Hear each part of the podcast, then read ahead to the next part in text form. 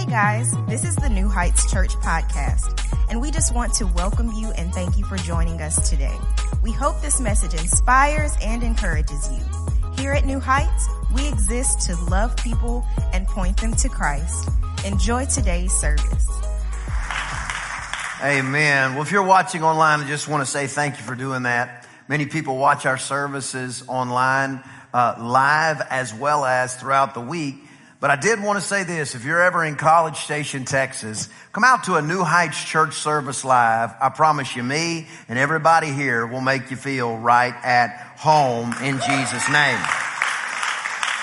All right, it's Baptism Sunday at New Heights, and I, I want to I want to teach for a few minutes before we break out uh, to baptize those who are ready from Acts chapter number eight. Acts chapter number eight. I'm going to start around verse 26, but let me kind of give you a little bit of background. The book of Acts starts right after Jesus uh, has been crucified, risen from the dead, and spends about 40 days alive showing himself to the disciples and, and, and many witnesses that he has risen from the dead. And then the book of Acts starts. So you have the Gospels or the canons, Matthew, Mark, Luke, John, and they are recollections of Jesus' time on earth. You will find many of the same stories in each of those books in Matthew, Mark, Luke, and John. Some of the stories will read differently even though it's the same account or the same event. You say, well, how could that happen? Well, let me just ask you. If there were four people that you know that all went to a parade and you ask all four to describe what they see, one of them would say, "Oh man, I saw a parade and there was there was a, a, float and it was covered in roses. and It was beautiful." One of them is going to say, "You know what? I was there and I saw the marching band and it was incredible." And then one of them is going to say, "You know what? I was there and I saw all the horses and and and there was a big uh, uh, parade of horses and there was a trail ride that came through." And then one of them is going to say, "I just played on my phone. I didn't see anything." All four were at the same place at the same time with the same thing happening, but God chose to show us the picture through the eyes of people that were actually there. And everybody sees things a little bit different. Does that make sense? Exact same events, but things are, can be recollected a little bit differently because they pick up different different things. So that being said, uh, Matthew, Mark, Luke, and John are what we call the Gospels. They tell the story of while Jesus was on the planet. So if you if you've never read your Bible and you wanted a place to start, start with the book of John. Everybody say John. Start with the book of John. It's called the Gospel of Love. I read from the King James typically. I start with the King James Version because I like it. I grew up memorizing it. Uh, that doesn't mean that I think it's better than others because I use multiple translations. But I start with the King James. But if, if you've never read your Bible, listen, take some personal responsibility and some personal time and read your Bible. And if you've never started the book of John, grab you a translation that you can understand and digest. Is that Jesus? grab, grab you a translation that you can understand and digest. There's, there's several out there. One of them's called the, the NIV or the New International Version. And religious people hate that version because there's all kind of, uh, um, what's the word? Conspiracy theories about what's taken out or put in. Uh, but there, but at the same time, anything that you have in you, uh, the Bible says, out of your belly will flow rivers of living water. Uh, I don't typically go with that version just because the King James version was developed closely from the original text. It's one translation away. Another great one, and I see people uh, taking notes. I appreciate that. Uh, another one is the New English translation, the NET. It's a lesser known translation, but I, I really value it. I find it to be very powerful. Uh, another one, if, if you if you're reading uh, that that paints a beautiful picture of of of the gospel, is the Message Bible. There's another new one called the Passion uh, translation, the Passion version. But there's different kinds. But find you a translation you can read, you can understand, and read the book of John. Everybody say John. It's the gospel of love. It's beautiful. And here's how to read the Bible. This is, none of this is in my notes. I'm just, I'm just trying to set up where we actually are. Here's how to read the Bible. You want to know the secret to reading the Bible? Who really wants to know the secret to reading the Bible? You look for Jesus all the time. That's the secret. The secret to staying engaged in the Word is to find Jesus. He is everywhere in the Bible. In the book of Genesis, he is the firstling that Abel brought to uh, God in sacrifice. The Bible says uh, in, in the book of Exodus, he is the spotless lamb that the Israelites used to put that spotless blood on their doorposts. You can find him all through the Bible in types and shadows. So, especially in the New Testament, where he is literally walking around, see, here's the beauty of our God. He's the same yesterday, today, and forever. So whatever you see Jesus doing in Matthew, Mark, Luke, and John, he is still doing it today. So when you read the book of John, you're going to read about him healing people. He's still healing people today. You're going to read about him forgiving people. He's still forgiving people today. You're going to read about him having a big problem with religion. He still has a problem with religion today. And religion, by definition, I want to make sure that I'm, I'm not just putting in a blanket because the word uh, covering with too big of a blanket because the word religion uh, it's not necessarily a bad word, but religion versus the concept of a relationship is a very big challenge to our God. God did not want a set of bylaws that would make it challenging to get to Him. He actually wanted us to be aware that even though we could not do it on our own, He was willing to cross over into time and space and actually pay our price. Can you say amen to that? So if you've never read your Bible, start with the book of John, grab a translation you can read. It's beautiful. Look for Jesus. Once you've read the book of John, I recommend going, uh, uh, starting then at Matthew and reading Matthew and Mark and Luke and, and just get the best picture you can of Jesus. Because Jesus changes everything. Every single thing. So then right after Matthew, Mark, Luke, and John, the four different recollections of what Jesus did while he was on planet earth, starts the book of Acts uh, the Acts of the Apostles, or could have been said the Acts of the Holy Spirit, the Acts of the Apostles, the, what, what took place after Jesus ascended into heaven. So in the first chapter of the book of Acts, Jesus is still on planet earth. And the Bible says that he's with his disciples and he says, he says, listen, he said, I'm going, I'm going to be preparing a place for you guys. So he's tying all these other things together. But literally he ascends into heaven. They watch him rise up and float into heaven. And he had told them to go to Jerusalem and wait until they had been endued with power, until the fullness or the promise of the Holy Spirit showed up. So the Bible says that they were with Jesus for about 40 days after he was risen from the dead. They saw him several times. And then the Bible says, uh, uh, uh, literally, Jesus ascended into heaven, and when they ascended into, when he ascended into heaven, uh, all of a sudden the sky opened up like the day he was born. Remember the day he was born, there were some shepherds in a field watching their flocks by night. Everybody's heard the story at a candlelight service, if you've ever been to a candlelight service. But the Bible says that while they were sitting there, that the heavens opened up and a multitude of angels showed up. Well, that same kind of thing happened where the sky opened up and all of a sudden there's an angel standing there and, and, and says to the disciples, what are you doing? Don't you know he's going to come back exactly as you saw him leave? One day, Jesus is going to come back. He's going to split the eastern sky. We're going to watch the sky opened up. And the Bible says the dead in Christ, uh, they will be raised first. And then you and me who are alive and remain, we will be caught up. Somebody say caught up. We'll be caught up to meet him in the sky. And forever and ever, we'll rule and reign with him. It's going to be a wonderful, beautiful time. Uh, but Jesus goes, ascends into heaven. And the angel says, you guys need to go do what he said, which is a word for somebody today. Just do what he said. Well, how do I serve God? Well, you do what he said.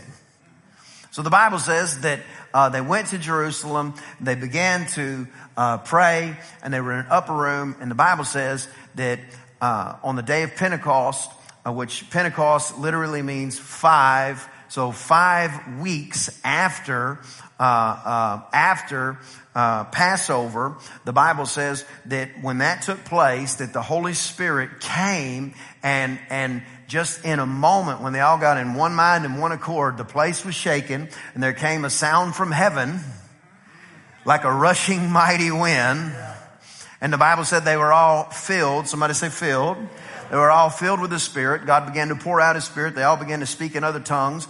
Cloven tongues of fire rested on them. In other words, they were baptized in the Spirit and with fire, just like the Bible said, uh, that, that, uh, John, Jesus' cousin, John the Baptist said, there's one after me who's going to baptize you with the Holy Spirit and with fire. So in Acts chapter 2, we see that Jesus is actually baptizing them at that time with the Holy Spirit and fire.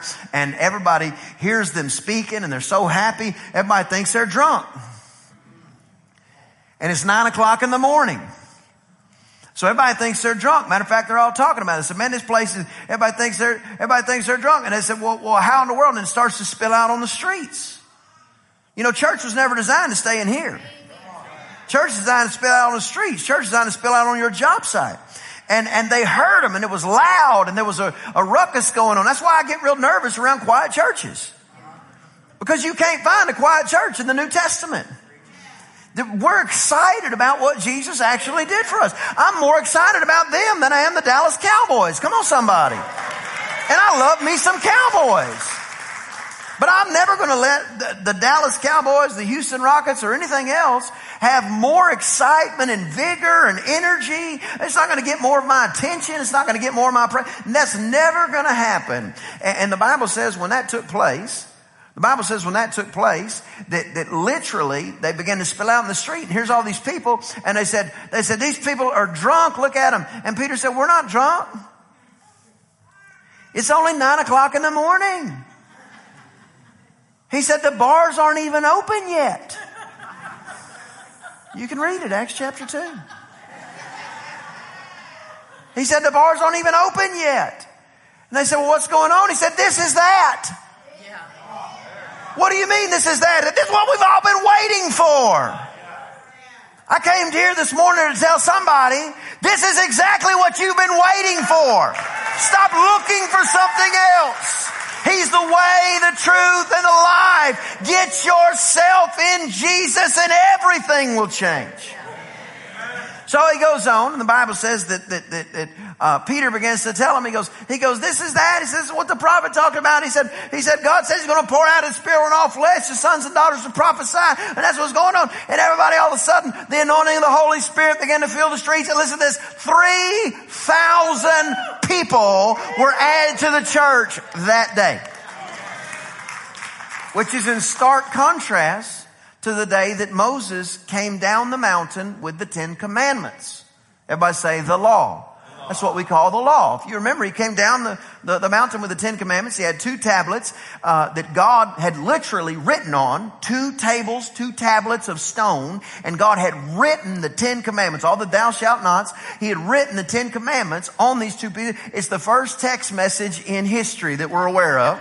And God sends it down, and Moses walking down. He's been up on the mountain. His face had been glowing. He'd been right in the presence of God. He'd been up there for 40 days. And he comes walking down, and he only to find out that the people, they were, they were dancing around crazy and naked.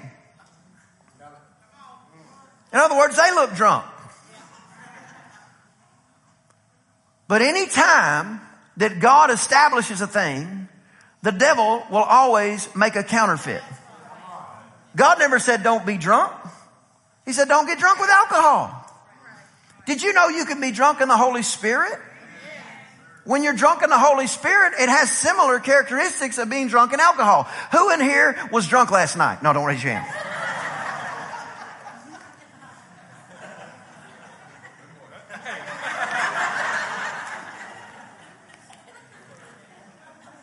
What happens is this. When you get drunk with alcohol, not, not with everybody necessarily, but one of the first things that happens, you, you start forgetting about your problems. That's one of the reasons people self-medicate. Because they are carrying stuff they're not designed to carry. And they need to pacify it, at least for a minute, so they can take a breath, maybe get a little sleep. So they, they, they go to the sauce, they start drinking, and all of a sudden they start to chill out a little bit, generally. Have you've ever been around anybody drunk, you'll find also they start to get more friendly. hey, I mean, the, the, the, the tightest cheapskate on the planet. Let me buy you around. I tell you what, like you catch them when they're not drunk and they're just, they're just like eh, squeezing every nickel.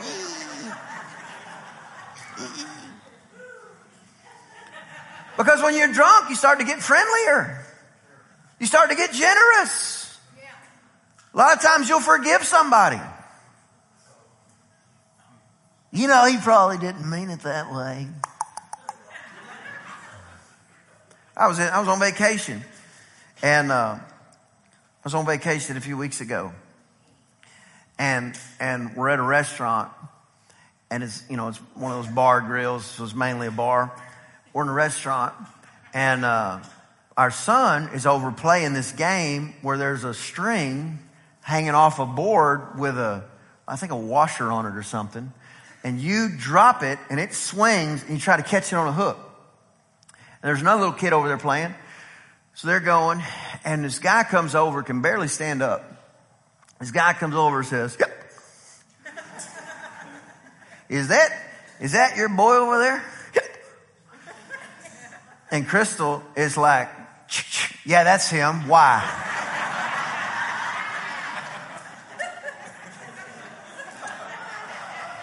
You moms know what I'm talking about. Y'all acting all holy. They're like, I can't believe that. Y'all know exactly what I'm talking about. Y'all reaching for the knife in your pant leg. Talking about, yeah, it's my baby. You got a problem, my baby. I tell you what. And so he says, he goes, I've never seen a more polite young man. And Crystal's like, oh, well, thank you very much. Glory to God. Look at that. Saved your life with that one compliment. He's like, that's the most polite young man I ever, I ever met in my life. I, I'll tell you what, where are y'all from? I said, we're from Texas. He said, he said, what is going on? I said, that's Jesus. He goes, he goes, he's smaller than I thought.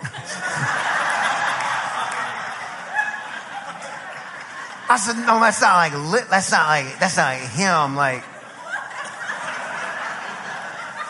I said, I said, that's, I said, we're Christian. I said, that's the love of God that you're seeing.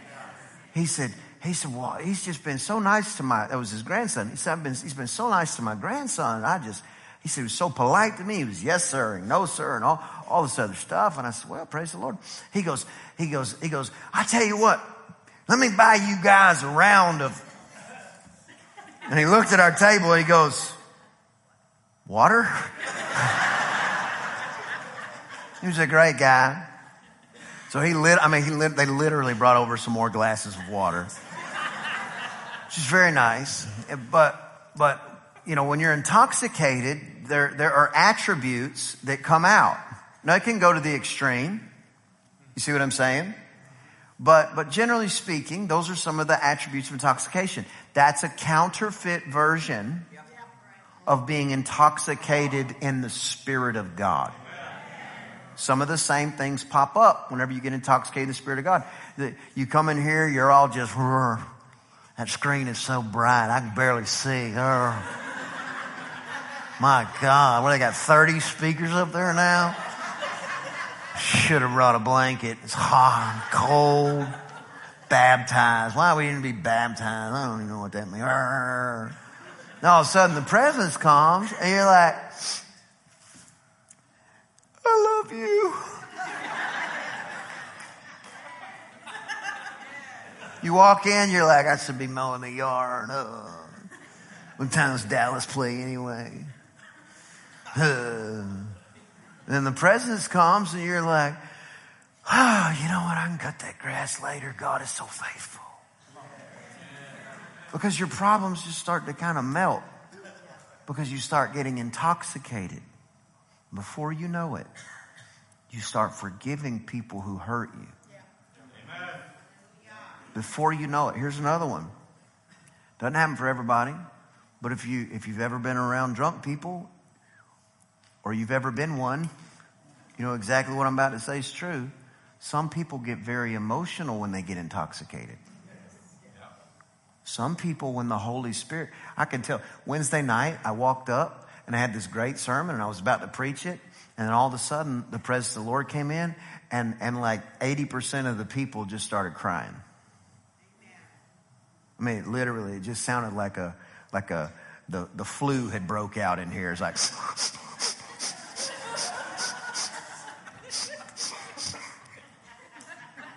Who was here Wednesday? I know what I'm talking about. Am I telling the truth? So, it's the same thing with the Spirit. Some people just get real emotional. I'm not very emotional, except I'm, I'm more emotional since having kids. But I'm not a very emotional person outside of the things of God. But something about when his, when his spirit begins to manifest or you begin to sense him and you become more aware of his presence. I sense him now while we're talking about him. You become more aware of his presence and, and literally it's like being intoxicated. You just don't have a hangover the next morning. You see what I'm saying? You, just, you, you, don't, you don't have all the negative effects because anything that God establishes, there is a counterfeit version. So, for instance, God is love. You'll know they're Christians by their love for one another. That's God's plan. But there's a counterfeit version of love. And that's based off of what you can do for me. I love you if you do this. I love you if you do that. And we start clicking up.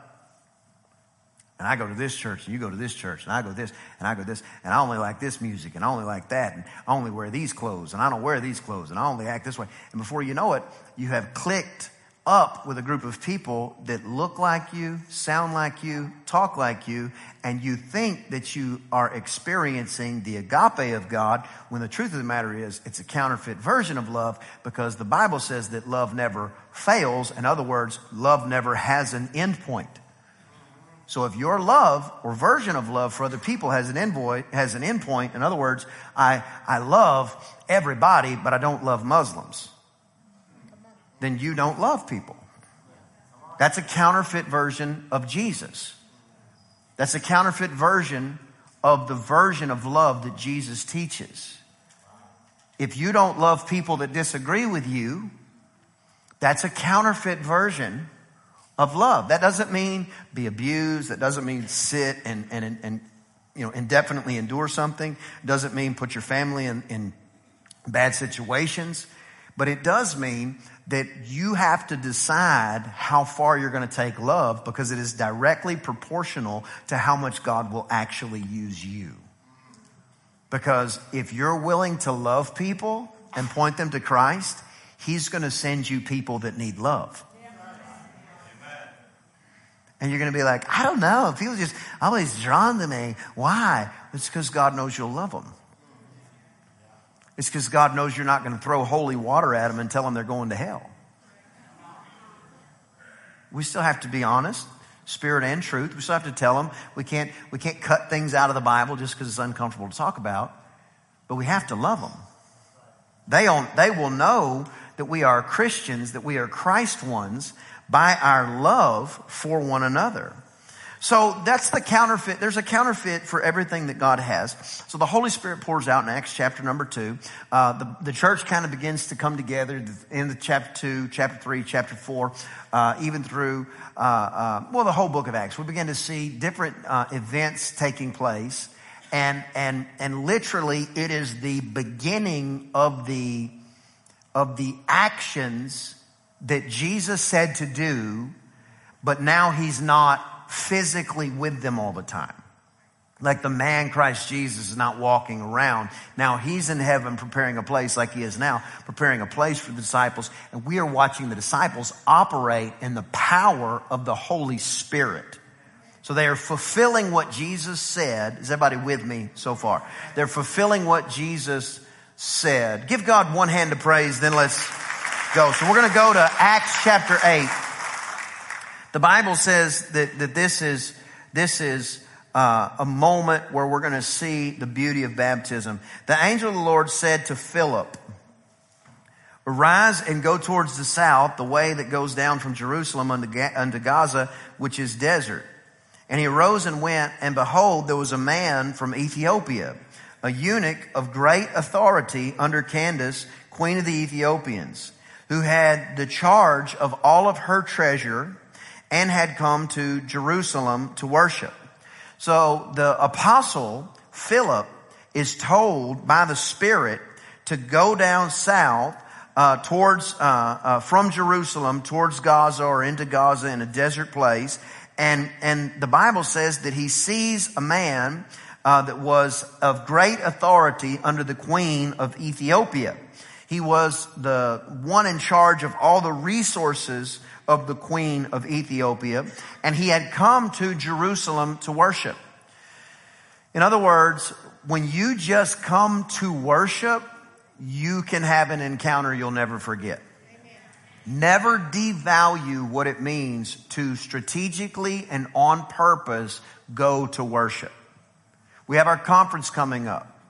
When you set time aside to say, you know what? Uh, we, we do a conference like this one time a year. We have different events and different stuff the rest of the year, but we do a conference in October, our New Heights conference once a year. This year it's Friday, Saturday, Sunday. I'm going to set some time aside and I'm going to worship God. I'm going to worship God serving the house. I'm going to worship God uh, by bringing people that need, that need Jesus. I'm going to worship God and sing. I'm going to worship God by being prepared. I'm going to pray. I'm going to fast, be ready for it. And when you go to worship, you're going to find out that God literally will get a message directly directly to you.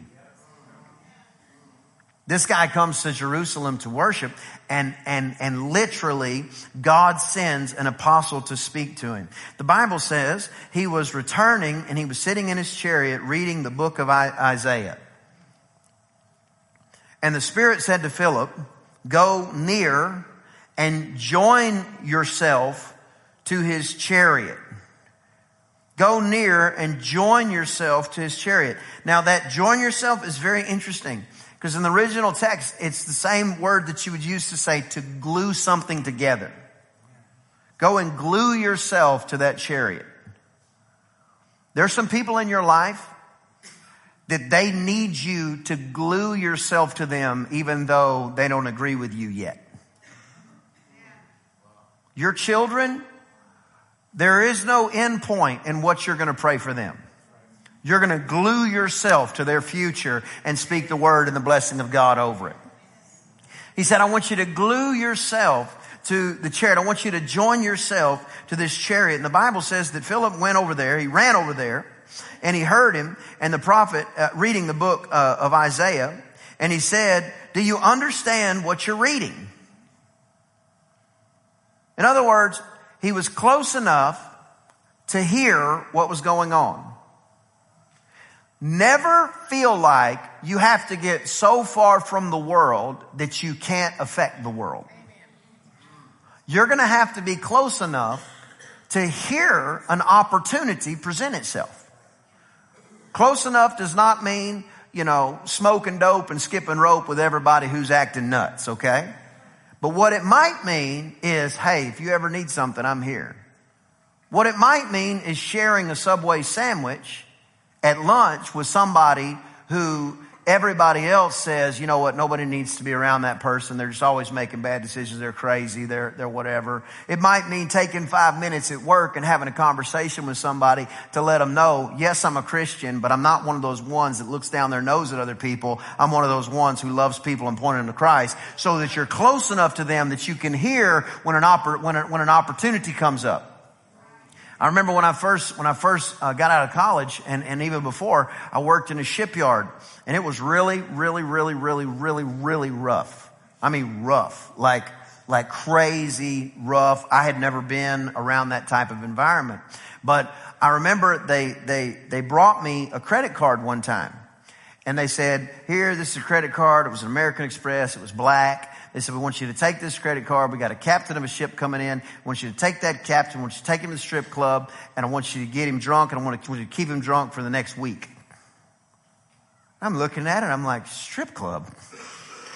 Drunk? I said, sir, I said, respectfully. I don't know if I need to work here. And I'm not trying to cause a problem. But I don't go to strip clubs. And I don't get drunk. I said, I'm going home to my wife soon as the whistle blows. I said, that's what I'm going to be doing. I said, if I need to, if I need to look for work, I said, I, I promise you it's not a problem for me. I said, but I don't do that. He said, he said, okay, I just figured, you know, you're 21 years old, whatever. He said, I figured you'd be, you'd be excited about that. I said, well, you figured wrong. He said, well, why not? I said, I'm a Christian. He said, well, I know a lot of Christians. I said, no, I'm a Christian. I said, I said, I'm not talking about anybody else. I said, I'm just telling you. I said, I said, I, I don't, I, that's not what I'm doing. I said, Jesus doesn't do that. I don't do that. I'm not doing it. He said, no problem. I didn't, I didn't, you know, try to make it a big, I actually tried to make it not a big deal because, you know, I just, I didn't know. I didn't know how to handle that. So about a month later, I get a call and it would be kind of weird because I was wondering, like, am I going to get fired because I don't go to strip clubs? What am I going to happen? And he calls me into his office. He says, can I, can I talk to you for a minute? I said, yeah. And he, he turns his computer, he starts turning his computer screen around. He'd done this before and I thought it was going to be an inappropriate picture because he'd done that before and I'd asked him not to do it. And he turns it around and it's a picture of Jesus, like in a lion or something. You know those pictures that go around the internet, like some cool, you know, deal. And he's like, I can't quit looking at this. I said, yeah, Jesus is amazing. He goes, but why is it showing it like this? I said, oh, he's the lion of the tribe of Judah. He said, what do you mean? I said, well, there is one that goes like about. He goes about like a roaring lion. That's our adversary. He's not a roaring lion, but he wants everybody to think he's a lion. I said, but Jesus is the lion and the lamb. So he's sitting there. He's like, oh, okay. He said, turns his computer back around. He said, can I talk to you for just a second? I said, yeah. He said, I'm really having some struggles with my wife. I said, well, I think if you'd stop going to strip clubs, getting drunk every day, that might work. I don't know. Step in the right direction. But I was close enough to hear when there was an opportunity. A year later, he called me. I had left the company. Uh, he, we, we continued to do business together. Uh, literally, the, the type of work that I did, they didn't even bid it out with anybody. They just gave it to me. And I remember one time I had a load, several, uh, um, several loads, big tractor trailers with equipment going out to their company and one of the tractors, one of the trailers broke and the equipment fell through. And I called him as soon as I found out about it. I said, Hey, I said, I want you to know, you know, I know that that happened. I said, don't worry about it. He said, Oh, I, he said, it happened at five o'clock this morning. I said, well, it's noon. Why didn't you call me? He said, because when I, when I asked, who did we buy that from? And they told me from Brian Hallam, I knew you were going to take care of it. See, your reputation can set you up for success or it can hurt you. But in this, in this, in this, about a year later, in a conversation, he calls me and I, I said, I'm talking to him. I said, man, what is different about you? I said, we've been talking for like 30 seconds and you hadn't dropped the F bomb once. He's like, oh, I'm a Christian. I said, excuse me. He goes, yeah, baptized. Jesus changed my whole life. You were right about all of it, Brian. I had no idea. But you got to be close enough that you can hear. You got to be close enough that you can hear. I, am not saying you don't jump in the boat with somebody whose boat's sinking, but you can pull up next to it in the life preserver that is Jesus and say, "Hey, if you if you're ready to stop drowning, I know one that'll give you life and give it to you more abundantly." Come on, somebody. So the scripture says that uh, he was close enough to hear, and when he heard it, he said to him, "He said, Do you understand what you are reading?" And verse 31 said, how can I except somebody would guide me or teach me? And he desired Philip that he would come and sit with him. Now, I want to point this out really quickly. He said, he said, how can I unless somebody guides me? Now, the reason is, is because at this point, this man had never been born again. Until you are born again, the kingdom seems silly. Until you are born again, Everything we're talking about right now sounds like a pipe dream. Sounds like, what are y'all even talking about? Why, why are y'all getting up on Sunday morning and getting your kids ready and getting them to church? Why are you doing that? Well, it's because we love Jesus. Well, cool. Everybody can love Jesus. I can love Jesus in my bed eating nachos. You know what I'm saying? Why, why can't I love Jesus right here? Well, well, Jesus is amazing. So we go worship. But why do you go worship from there? You keep turning music on at your house. Why can't you just turn the music on at your house? Well, it's because we get together and, you know, we gather together and we lift up our voice. We love, but why you do it like that? See, it all sounds crazy until you're born again. And then it's like, I got to get to church. Oh my gosh. I can't wait until they start singing. I can't wait until they start reading from that book. I can't wait. I'm starving for it. I'm living off of every word that proceeds out of the mouth of God. Oh, get me to the house of God. That's because he wasn't born again. It all looks silly. When you're not born again, you say things like this, only hypocrites go to church. Find me one human that's not a hypocrite on some level. One. When you're not born again, you just say stuff and you don't, you don't know what you're saying. So the Ethiopian is reading, but he can't understand it. And the reason he can't understand it is he's not born again. Because in the book of John, chapter number three, Jesus tells a guy who knows the whole Bible up to that point, Nicodemus, tells him, he says, he says, he says, look, if you're not born again, you can't see the kingdom of God. It's like walking around with no glasses and you need them. I remember the first time I got glasses, I was in the sixth, I was in the seventh grade and I was like, I did not know that trees had leaves. Everybody's walking around, same tree, I just can't see it. The tree didn't change. My ability to see changed. The Ethiopian can't understand it because he's not born again. Philip understands it because he has been born again. So the scripture says, of course I can't understand it. I need somebody who can guide me. The place the scripture which was being read was the part where it said he was led as a sheep to the slaughter, like a lamb dumb or not speaking before the shearer. He didn't open his mouth. 33. In his humiliation, his judgment was taken away. And he, and who shall declare his generation? For his life is taken from the earth. And the eunuch, the guy, the Ethiopian guy, says uh, unto Philip, he said, Is the prophet talking about himself or somebody else? This doesn't make any sense. He's talking about a lamb that's being led to slaughter. It's not saying anything about it. He's talking about somebody who uh, takes the uh, judgment away. And, and, and so he says, Who is this that he's talking about? And Philip opened his mouth, and this is so beautiful. He began at the same scripture, at the same scripture. He didn't have, he didn't have to say, let me tell you about a different part. He said, let me make clear what you can't see right here. He said to him, he said, he opened, he began the same scripture and preached unto him Jesus. When you read the Bible, you look for Jesus. He is the lamb led to slaughter. He kept his mouth closed. He could have called a, a, a million angels to come and stop everything that was happening. Nobody took his life. He willingly laid it down. And he told him about Jesus. And as they went on their way, now he, he, we see obviously that the eunuch was born again because now he starts to see, he starts to get a picture. He starts to get a picture of who Jesus is. And he says to him, he says, he says, uh, There's water right here.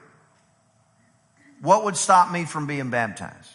Now, the reason he said that is because while Philip is teaching him about Jesus, he's saying, if you believe in your heart that Jesus Christ is the Son of God, that he lived, that he died on the cross and rose three days, then you will be saved which certainly would have created a next question. Then what do I do? And Philip said to him, he said, well, the next thing you do is you need to be baptized. You need to confess the Lord Jesus Christ and you need to be baptized. And all of a sudden the Ethiopian says, stop the chariot.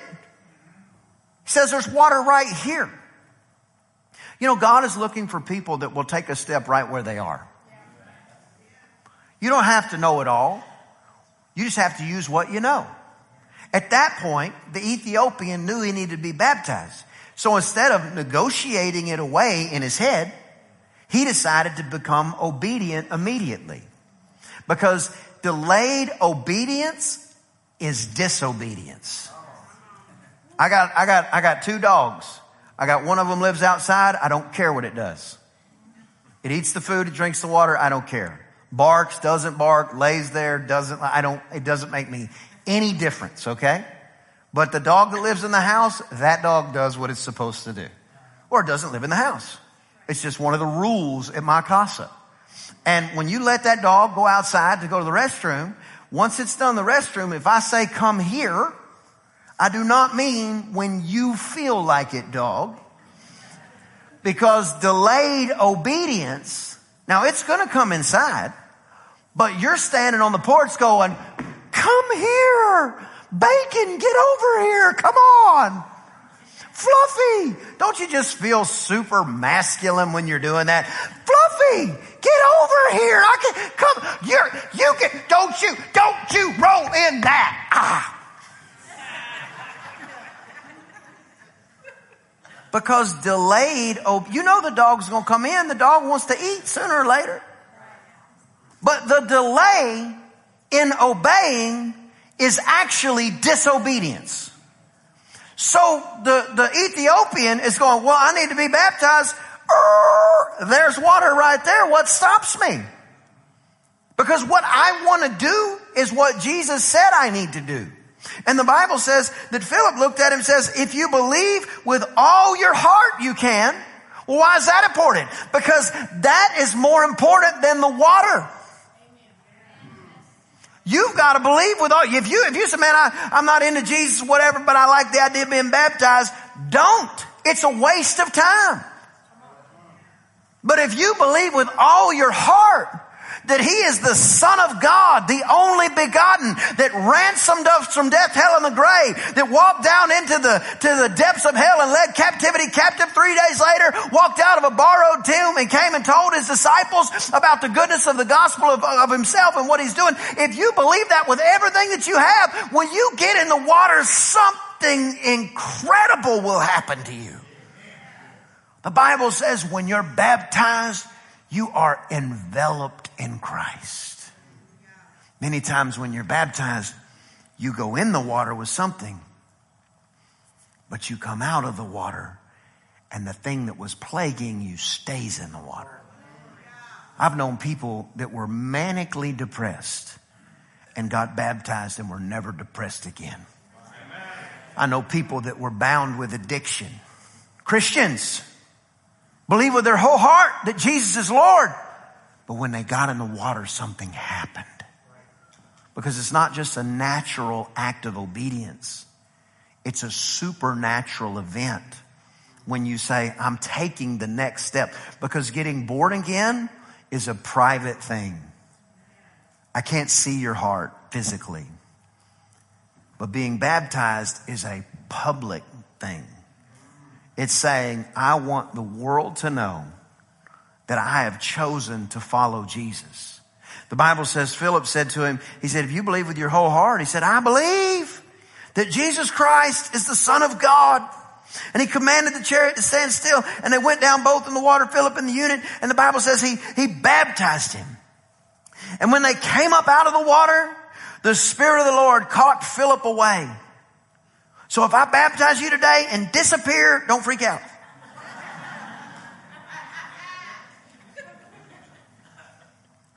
The Lord caught away Philip and the eunuch didn't see him no more. And listen to this. He went on his way rejoicing. You ever seen somebody when they turn 21 go to the bar and get drunk on their 21st birthday? Or whatever, their 40th birthday. And everybody's like, they're sitting there like, boom, and everybody's like, yeah. I think it's a shame that we rejoice like that for that kind of nonsense. And we don't lose our minds when somebody gets baptized. When they come out of that water, I think we ought to magnify God to the best of our ability.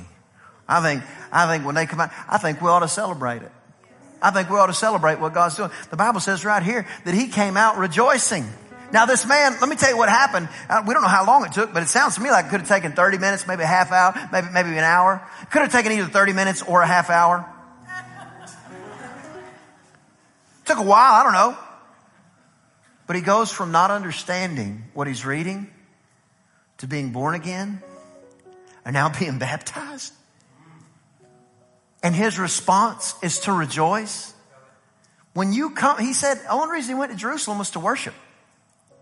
When you come to worship, God can get a message to you. And when you get that message, you got an opportunity. You can either go, one day, I'll do it. Or you can go, do you have water here? He said, we have water. I see water, Philip, right here. What stops me from being baptized? And Philip, being a good preacher, said, well, baptism won't do anything for you unless you love God with your whole heart. He said, oh, I love him. I want Jesus. He is my Lord. He said, well, man, let's get, let's do it. The Bible says he puts him in the water and he pulls him out of the water and supernaturally the Spirit of God begins to move and all of a sudden the Ethiopian begins to rejoice and he rejoices because now he can see what he could not see. Isn't that how you felt? When Jesus became that real to you? And now all of a sudden, everything your praying grandma said made sense. When they said to you, you're too important to be acting that way. And you're like, whatever, I'm just a person, mamaw. Don't, I don't care what your friends do. I care what you do. When your dad looked at you and said, now listen to me. You don't have anything to prove to anybody else. And you're sitting there going, whatever, man. I don't understand. Oh. And then all of a sudden, you start to see it. This is what happened with this Ethiopian. So uh, I say this today to everybody who's going to be baptized. We're going to rejoice with you. We're going to baptize right out here, right outside this door, right here. The water is 33 degrees. I really don't know. I hope it's not cold. We'll, we'll baptize Jake first and see.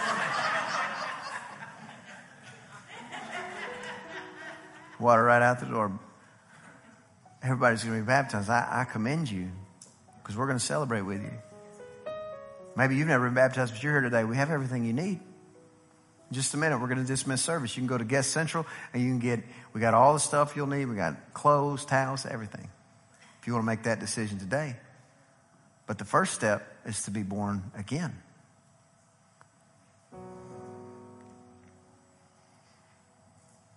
I just ask the question Are you born again? And if the answer is I don't know, we can fix that. It's a hard decision to love Him. It's private, it's a personal decision. It's a public decision to be baptized. Now I'm showing the world my faith. I hope you enjoyed the podcast today. If you did, there are a couple of things that I'd love for you to do. Number one, subscribe to our show. That way, the most recent episodes will always be in your feed waiting for you, ready when you are. And secondly, follow us on social media. That is the best way to stay up to date on everything happening at New Heights. We look forward to you joining us next time on the New Heights podcast. And if you are ever in the Bryan College Station area, we invite you to come out to New Heights Church for a live service. I promise we'll make you feel right at home.